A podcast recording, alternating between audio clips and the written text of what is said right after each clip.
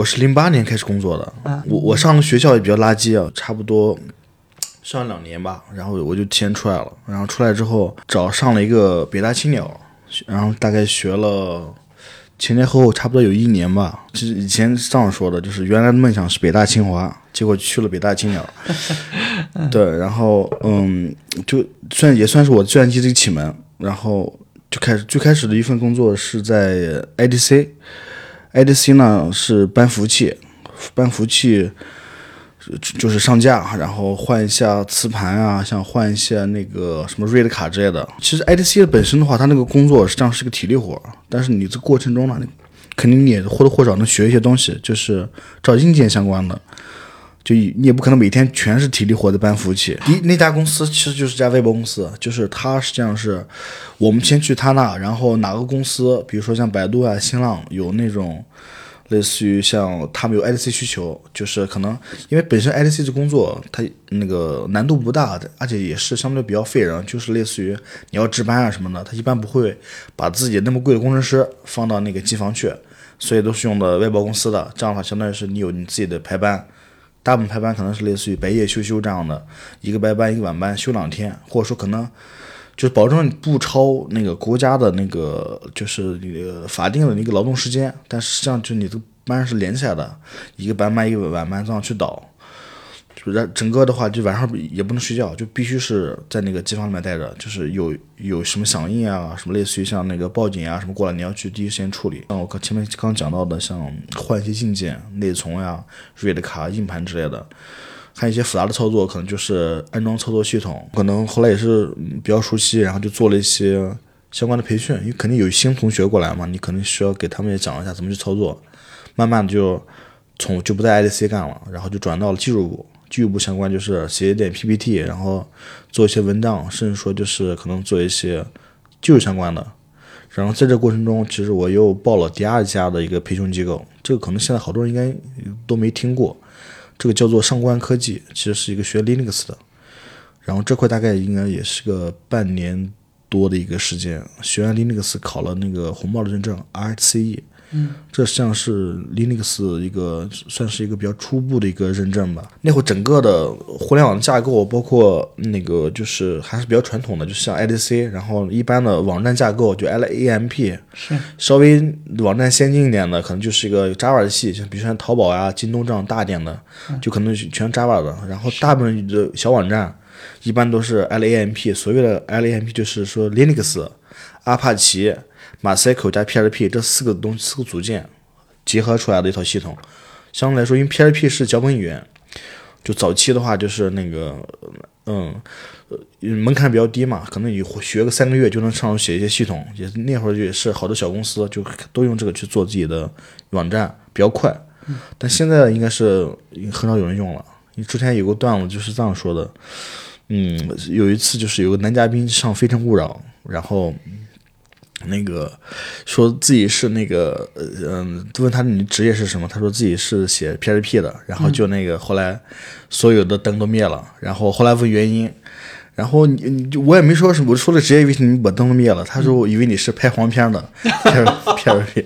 对，所以说就是被侮辱的很很很深。我其实，在第一家外包公司大概干了将近三年多的时间吧，其实也是还是比较长的一个时间。然后再后来的话，就是去了。哦，你你方便顺便透露一下当时的待遇吗？我第一份我第一个月工资是一千八百块钱，就是在北京，在北京那会儿，这个钱是根本活不到月底的。我的我的信用卡当时买房的时候就是不能连三，不能累六，结果累积了十三回，就是因为那会儿是也不太注重那个信用的问题，就好多信用卡没有按时还上，就是因为那会儿工资也比较低嘛。然后再后来出来之后。去了，应该就是赶集网了。赶集可能是赶集待的时间不长。赶集网那会儿去的时候是，正好是他们那个小毛驴广告最火的时候，就是每天就是那个那个赶集了，就那个广告就特别火，姚晨做的广告。就那会儿是像也算是赶集网，嗯，应该算是最鼎盛的一个时期吧。其实从那广告后来结束之后，慢慢的就没有原来的就是那么好。因为我在赶集网待的时间可能前后差不多，嗯，不到一年，将近一年的时间。那会儿主要还是也是以那个用维为主吧。然后那个嗯，就类似于像服务器啊、安装系统之类的，赶集时候工资就已经到一万的水平线了。然后再后来就去了一个小的游戏公司，这个公司的一个老板是就是做游戏的。嗯，整个公司团队很小，我去的时候可能也就十个人左右吧。我走的时候可能算是巅峰时期，大概三十多个人。那家小公司，反正我我是虽然我做运维，但是其实我和相当于前台也干，那个 IT 也干，反正什么都在干一个，就类似于，因为公司也不也不大，就是各种邮件系统啊、网站啊、服务，因为他们当时的游戏主要是针对于海外用户，iOS 的海外，涉及到嗯那个海外的访问国内的服务需要做加速，大部分情况下可能就是可能需要做一些那种。类似于加速相关的一些工作，这个这家公司应该是也是干了一整年，然后再后来出来了，应该就是到了到了微店，微店干了微店盖的时间也比较长，微店可能差不多四年半的时间吧。早期的微店其实叫口袋购物，也不也并没有那个，后来是才才变成微店一个口袋购物就是一个 A P P，它是帮你去做一些聚合。能帮你快速的找到一些淘宝的一些感兴趣的东西。我去微店的时候，可能服务器可能就只有几十台的一个样子，可能走的时候应该就已经上千台了。那会儿 IDC 可能也不止一个了。对，对，因为微店是本身发展还挺好的，而且微店这个这家公司也是一个非常好的一家公司，就是老板其实对员工特别好。因为那会儿我印象里面最深就是每年团建必去三亚。其实四年多的时间，就应该总共应该就去了，好像好像去了四次三亚。每次去都是五各种五星级酒店，然后多少人去一次？去一次全公司的好几百人吧，至少好几次都是包机去过去的，就是人人很多那种。对，然后微店的话，相当于就是你用维的话，本身大部分工作是以维网为主，就是你可能配一些，嗯，我们可以说 Nginx 啊，什么负载均衡啊之类的。但是在这过程中，其实。嗯，也是随着时间推移，自己也有些想法，就是我也开始转一些开发，然后自己也写一些系统。就比如说早期的话，那会儿要写一些像那个发布啊，还有一些像类似于简单的那种，嗯，信息收集，类似于 CMDB 一些系统。就是这个时候，其实另外一个身份就是已经开始从 SRE 转到了运维开发。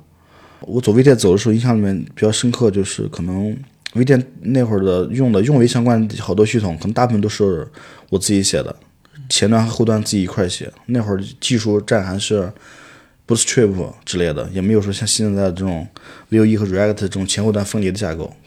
就整个都是模板化的。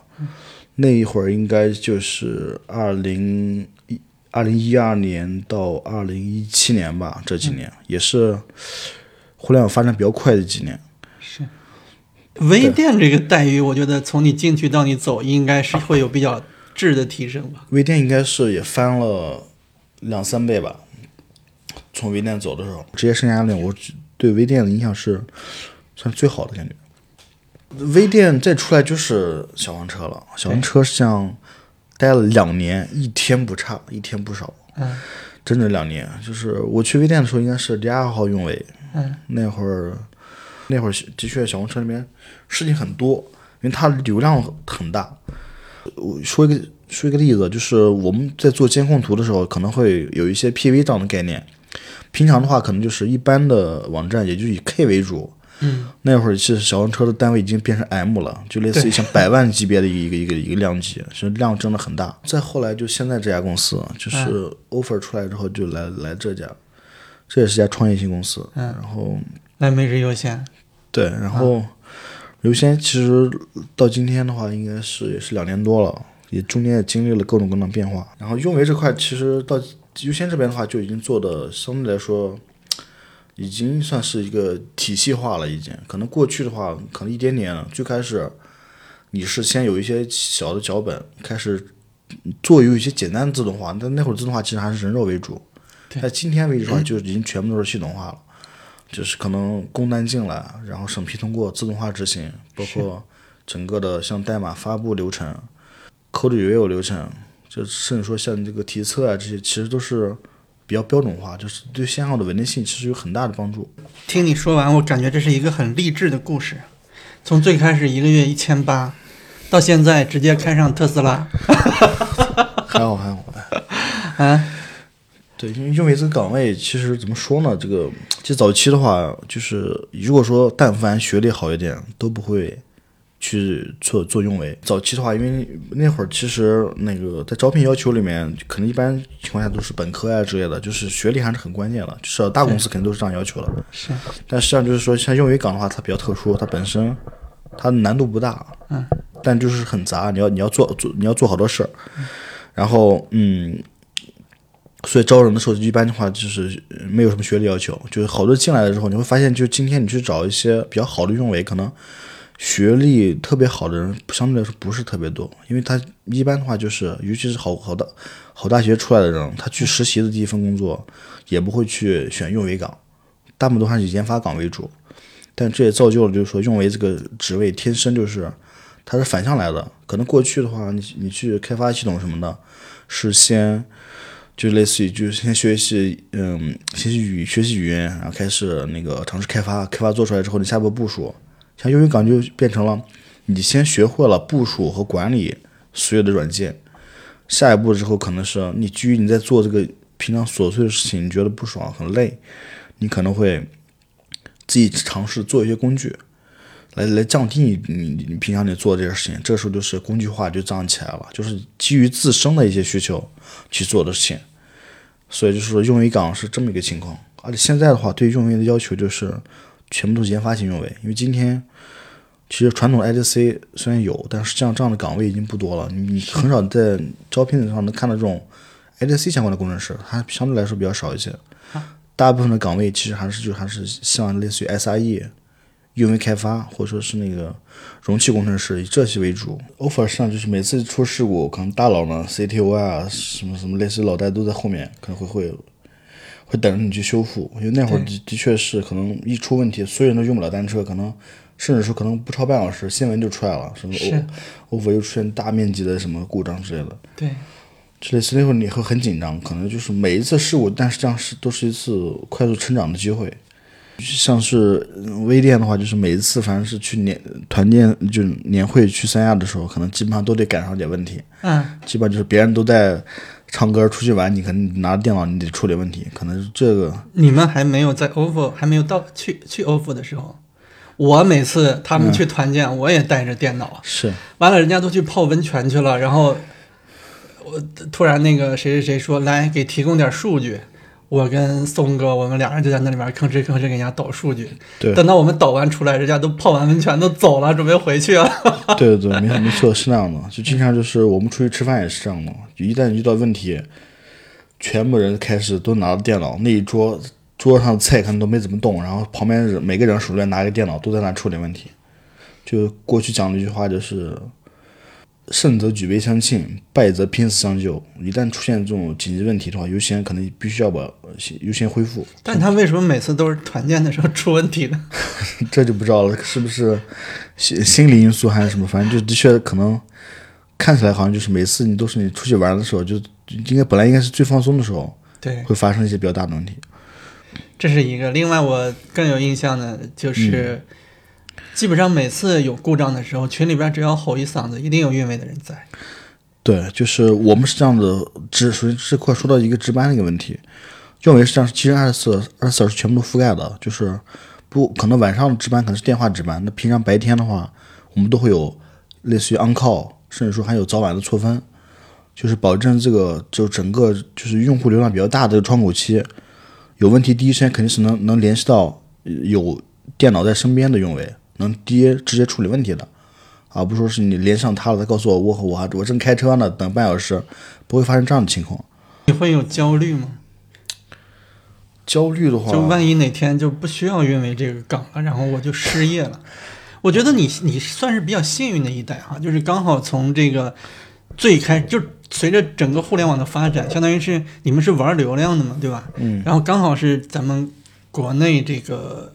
嗯，怎么说呢？互联网这个流量从小到大，从不成熟到慢慢成熟，整个过程当中，嗯，然后就显得运维这个岗位就越来越重要，越来越突出。但就像你刚才说的，随着这个、呃各种云厂商的服务越来越完善，可能运维的重要性、或者说他的工作会会有很大一部分会被云厂商给挤压。会不会以后慢慢就嗯没有太多运维的这个空间？我看你现在团队人还不少嘛，对吧？是，嗯，短期内肯定是很肯定是替换不掉，因为其实云厂商还是给你提供的是一些基础能力，其实更包括每个公司都有自己的一些设计、自己的架构，对，这中间还是需要大量的一些人员，就类似用用维人员去去维护这些东西，就类似于可能一样都是一些云产品，可能你你用起来了，但实际上就是说你想想把它用得好，真达达到你的需求，其实你还需要。架构层还需要做，也也需要参与进去，可能就类似于你就做一些高可用啊，甚至说多云之间的一些操作。就是我对这岗位，就是从目前的发展来看的话，就是可能是一定要具备研发能力，就是你要通过云厂商提供的一些 API 啊，包括一些一些一些功能，去构建你自己的一层应用，然后然后能使你的整个企业的这个架构是本身是能把云上的能力都用起来。你本身的话，你云上提供了一些服务器也好，提供了 K8 的集群也好，如果没有你的业务层这些东西，就是把它就全串起来，其实没有用，就还是需要这东西的。那你觉得你这条路是可以被复制吗？现在比如说有一个嗯呃年轻人，他上了两年大学，然后他说我不想上了，我要去北大青鸟，我要走建哥走的这条路。首先是我觉得可能。现在应该是没办法再去复制了。首先，第一点，北大青鸟已经早早就已经不在了，这是一个点。然后，另外，哦，最主要，那我们可以去清华青鸟吗？对对对对，但其实就是，嗯，我觉得还是个看个人兴趣吧。其实，用于这个岗位，实际上就是，嗯，因为我早期实际上也是被迫无奈，才走的这条路。但慢慢的也是，其实挺喜欢这个岗位的。就你，因为你想想，你会发现，就是如果你。负责一大堆服务，你每天看它非常稳定，就每个月都是 SLA 都四个九，其实是很幸福的一件事情。如果突然间哪一块由于什么原因，呃，嗯，导致服务不可用了，你快速能把它定位，然后修复了，这是你价值所在。就是你不可能说你的，就是或者这样讲，一个企业，尤其像比如说像之前，嗯，小红车那种，就可能到后面的阶段，慢慢的可能就是研发会走的会很多，然后这时候，但是。你的服务还是需要去给用户去去提供，这时候可能就是用维实际上能帮你把这个这一层底能兜起来，就是研发可能是因为他只关注自己擅长那一块儿，但相对于用户来说，他可能是只看的是一个更全面的一个盘络，就我所有的服务从进到出每一层是一个什么样的状态？对，但是你没有回答说为什么你的路径是不可复制的？难道就是因为北大青鸟倒闭了吗？那也 不能这么说吧？也倒不是，就是我感觉现在。就是嗯，首先就是你你你你想第一步进入这个圈啊，你肯定需要一些机会。就是从运维岗位来说，现在比过去的话，可能像那种 IDC 这种。现在的运维还是不看重学历吗？现在看重，其实我感觉现在还是已经开始比较看重学历了。因为一方面，我觉得现在可能是学历，其实相对于过去来说，也不是说是因为大部分人还是一个学历都还是挺不错的，不像可能更早期那会儿，可能学历相对来说。就是考起来也比较难，包括这人员啊，可能整体的那个基数，可能嗯那会儿可能会会少一些。现在可能感觉至少本科吧，在我看来可能会更多一些。然后另外就是自己的一些发展，就是嗯，我想想怎么解释这个问题啊？就是你想换位思考一下，如果说你现在是一个好学校出来的话，你会考虑一份就是类似于。运维这样职位的很多人可能根本不知道运维是是什么。嗯，好像也有这个专业吗？好像也没有这个。没有这个专业。其实包括我自己说回家的话，别人问我就是他们对我的体感就是你是不是就修电脑的？就类似是这样的一些体感。对我们他说我们也是修电脑的。对对对，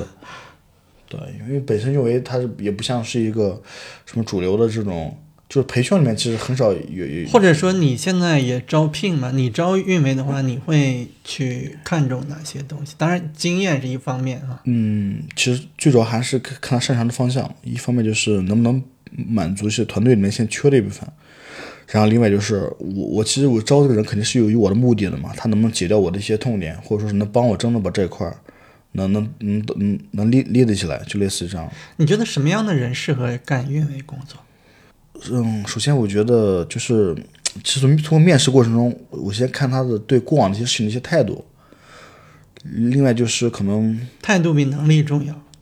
对态度比能力要重要，因为能力其实后天去可以去培养，但是你的做事情态度是你整体的一个前路，我觉得是在我看来。你会比较介意什么态度或者哪方面的品质？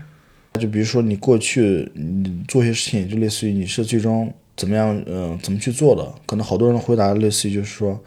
我就按照领导的指示，或者我查网上查一下文章，这个事情就结了。可能在我看来的话，这些事情可能你查文章，然后最最终把这个事情，然后去可能选出来几个方案，然后又跟类似于找一些相关的小伙伴一块去对一下，找了一个最佳的方案，最终实现了什么样的收益，然后对对公司或者是对整个团队有哪些帮助。可能这样，可能在我看来，可能是一个更好的一个一个案例一个。但如果说你只是说，就是根据文章，反正这个事情就就做完了，可能因为，嗯，好多事情可能就是我虽然说结果都是完成，但实际上在我看来，如果能有一些额外的沉淀，或者说是这个事情能把你的深度体现出来，我觉得这可能是一个更有价值的一件事情。我之前有一阵儿，我看网上有个比较闹得比较大的事情，就是我估计那应该不是程序员，那应该是运维干的事儿，就是山库跑路嘛。啊、对，是有有这个。嗯，其实有能力或有权限做的人，只有可能是运维。但这个这种问题，那个我好像我我我之前我也看那篇消息了，好像类似于好像也是因为一些好像跟公司的一些纠纷，对，就是山库跑路了。是，对，但这这这好恐怖呀，感觉这个很难避免啊，这这种事情。我们现在不会，我们的整个的账号就是首先登服务器都是双因子认证，就是除了自己的用户密码以外，还有一个谷歌的动态验证码，是三十秒一遍的。然后另外的话，这个就是登录的话，都是用的一套统一的登录系统。你离职的时候，那个系统就直接性就把你的账号密码就全关掉了，所以说你内部所有系统全部都都登录了。一旦你离职之后，所以 在面试的时候，其实是没有这方面的考量的，这东西也看不出来。嗯，看不出来，就是很就很杂，就因为这东西就是都范围非常广，哪一块都涉及一点，那可能好多事情还是深度又很又不是很深很浅的一个东西。对，嗯，咱们咱们聊一下你这个你老婆吧。啊，这转折如此突然是吧？对吧？这跨度有点大。你跟你老婆是在什哪个阶段认识的？嗯，第一家公司吧，第一家公司一一千八的时候，对，为啥人家一千八人家就相中你了？你这个 啊，看到的是潜质，潜力股是吧？看到了故事的开头，没有看到结束。这一路上有没有给老婆什么惊喜啊什么的？还有没有还有没有印象？对，惊喜还真没有。其实我我是一个真的是一点都不浪漫，本身对生活这块其实我也没有太多的一些追求，其实就是正常的。我觉得能有一个合适的一个房子住，然后平常的就是想做什么事情，就基本上不会说是特别在乎这个钱这块儿。是对，基本上可能就是类似于这样一种状态。当然也可能是也跟再往高上面比，可能也是没办法去比。就是说，相对我自我感觉还好，对吧？我会想想象中哈、就一开始的时候可能收入不是很高，嗯，反正一千八，我应该说不不是很高啊。是。然后到后面几乎就是，呃，隔隔两年翻一翻，隔两年翻一翻，这这样的一个速度，指数级啊，传说中的指数级往上走，到现在肯定我觉得绝对比大多数人要强很多。嗯，在这个过程当中，男人的这个对吧，满足感、成就感，嗯，这方面我们算是一个在一个风口吧，这这这些年，这最近这十年吧，是互联网的一个风口。对，除了雄伟以外了，所有的研发岗其实都是一样的问题，就是这个公司基本上就是你换一家公司，可能就是一个很大的涨幅，甚至说早期的话都是 double 这种情况下，是这个是一点都不都不奇怪，因为那会儿就是各个公司都缺这种类似的人才，就是你不给，自然有人家去给。就是为什么好多时候就是在一家公司待个几年、两三年，甚至可能就去去跳一下，因为跳的涨幅肯定是比你在一家公司靠它默认的涨幅，就是每个月每每年给你的那个涨薪要要高得多，就主要这个原因。对，而且还就是算是就我们占了一个互联网的红利吧，就类似于就是人家说就是类似于猪在风口上其实都能出都能飞起来，就是这样一个道理。对，因为这十年真的是一个互联网的一个大时机，所以说我们算是赶上了。嗯，因为我媳妇是这样的，就是她像她没有工作，她在家就就带孩子，嗯，也没有什么其他的，就是我因嗯也没有什么其他，我我们俩其实她对我也没有太多要求，就是我们我就我就刚刚其实我也讲，我自己本身也不说是一个就是有有嗯怎么说呢，就是可能有多大志向嘛，算是可能就是类似于还是比相对比较满足平常的这些生活，就是我觉得嗯。也其不要想太远的事情，还是把就是眼前就是当下当下的一些事情，比较重要的事情做好。那所以你会，你可能不会想你跟你老婆太远的事情，但你会想你孩子将来的事情。孩子的话，就是嗯，你现在有什么样的条件，有什么样的能力，就尽可能去给他。就是当尽可能，就是比如说，就是我们家小孩现在是二年级，其实他报了好多课呗，各种各样的。钢琴啊，舞蹈，还有像什么那个滑板，其实好多我都觉得是在我看看来完全没必要学。但是这样孩子喜欢，其实我如果我觉得有那个能力，就包括他现在上的学校也是私立小小学，每年的费用其实也相对从幼儿园开始，应该费用都不低。其实是这是我能做到的，相对来说我觉得可能，嗯，在我能力范围内能让能给他给最好的，但我也不会强迫要求他每天你都要怎么样，好多事情就顺其自然就好了。你其实你看不到太远的一些事情，然后眼前比较清楚的事情就是说，我希望能给他我认为比较好的条件。他如果想学，让他尽量去学；当他不感兴趣的，就另外一个一个话题了。对对，大概就是这样。所以你呃不会考虑说是回老家呀什么之类的。嗯，买了房了嘛，肯定就就定居了。短期内肯定是不会，但是其实未来是各种变数还是不定了，所以有也有想过。肯定也有想过，但是不一定是回老家，可能也会去一个另外一个就是我们都比较喜欢的城市，比如说我和我媳妇都比较喜欢的一个地方，也有可能。到至少现在眼前来看的话，就是我还是希望就是做好我当前的工作，然后能能把一些就是我我自己心目中那些想法能落地的把它都都落地，然后另外就是。嗯，现在有个小团队嘛，希望团队里面的所有同学都能有自己的成长，然后也能拿到得到自己想要的东西。对，大概就是这样。嗯，挺好，挺好。行，那我们就就到这儿，好吧？嗯，没有，最后没有发出爽朗的笑声。我我一般录到最后都是在笑声中进行。我们单独录